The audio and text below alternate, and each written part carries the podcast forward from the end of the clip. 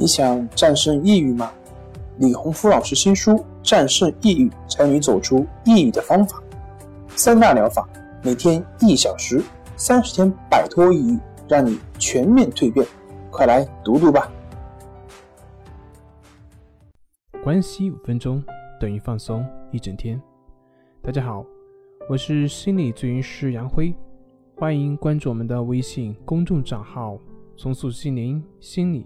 康复中心。今天要分享的作品是心理学四种错误的思维模式，让你陷入了自卑、痛苦而无法自拔。思维模式往往决定了我们看待人事物的态度以及想法和感受。但是如果我空谈思维模式呢，就会显得很空洞。所以呢，我们今天来具体讲一讲。抑郁症患者的思维模式的表现。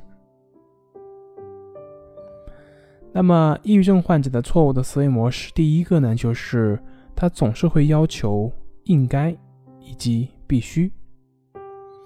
也就是说，当一个人他被自负他驱使的时候呢，就会对自己、他人以及这个世界会提出各种不切实际的要求，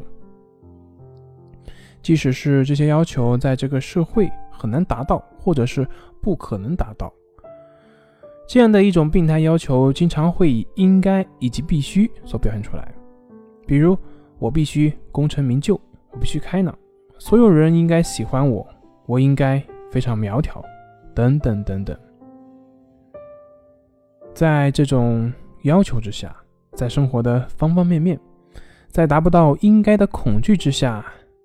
他可能会成为一个很努力、很成功的人，但是成功也并不能带来他内心的安宁。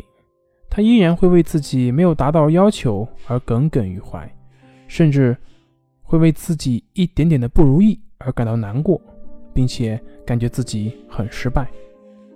当然，也有人会说，保持好的动力有什么问题吗？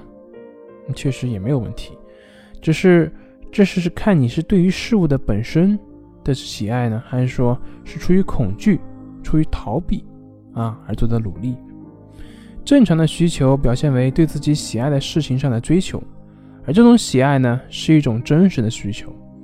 但是病态的则会表现为对结果的执着，他们所重视的事情的结果，结果有没有满足他所认为的别人所对他的期望？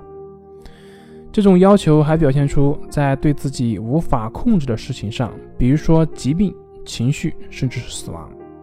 如有的患者会异乎寻常的去害怕自己死亡，害怕自己控制不住自己去做出傻事。越是对小概率事件的恐惧，就越表明这一个人的病态要求越强烈。